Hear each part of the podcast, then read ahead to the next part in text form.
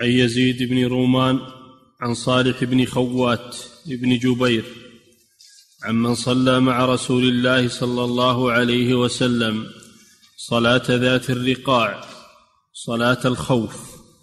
صلاة الرقاع، وسميت ذات الرقاع لأنهم نقبت أقدامهم رضي الله عنهم من الحفا فلفوا على أقدامهم الرقاع يتقون بها الشوك والحفا فسميت ذات الرقاع، وكانت قبل نجد. نعم. أن طائفة صفت معه وطائفة وجاه العدو فصل. هذا أيضا في إذا كان العدو في غير جهة القبلة. نعم. فصلى بالذين معه ركعة. نعم. ثم ثبت قائما فأتموا لأنفسهم ثم انصرفوا.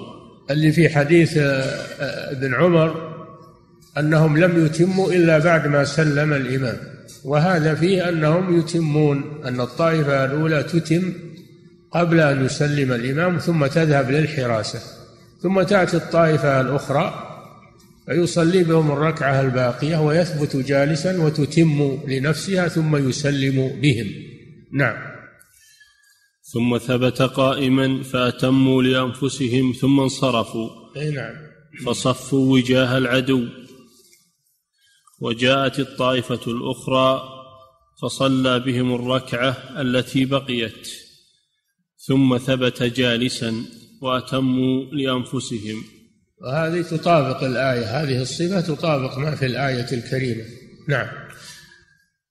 فصلى بهم الركعة التي بقيت ثم ثبت جالسا وأتموا لأنفسهم ثم سلم بهم. نعم. فتكون الأولى أدركت تكبيرة الإحرام مع النبي صلى الله عليه وسلم، والثانية أدركت التسليم، هذا من العدل. نعم. الرجل الذي صلى مع رسول الله صلى الله عليه وسلم هو سهل بن أبي حثمة. سهل بن أبي حثمة، وهذا أصح شيء في صلاة الخوف، ولهذا قال الإمام أحمد رحمه الله: صحت صلاة الخوف عن النبي صلى الله عليه وسلم بصفات كلها جائزة، وأما حديث سهل فأنا أختاره لأنه يوافق الآية تماما. نعم. أحسن الله إليك. عن جابر بن عبد الله الأنصاري رضي الله عنه. صالح بن خوات هذا تابعي، صالح بن خوات تابعي، وأخوه ووالده خوات بن جبير صحابي. صالح تابعي ووالده خوات بن جبير صحابي، فهو يروي عن أبيه. نعم. وكذلك يزيد بن رومان تابعي. نعم.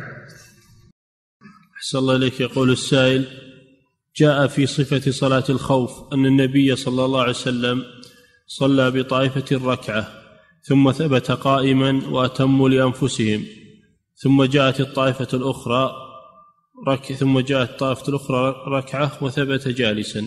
والسؤال: هل كان النبي صلى الله عليه وسلم يقرأ التشهد أثناء جلوسه أم كان ساكتا حتى أدركه المأمومون؟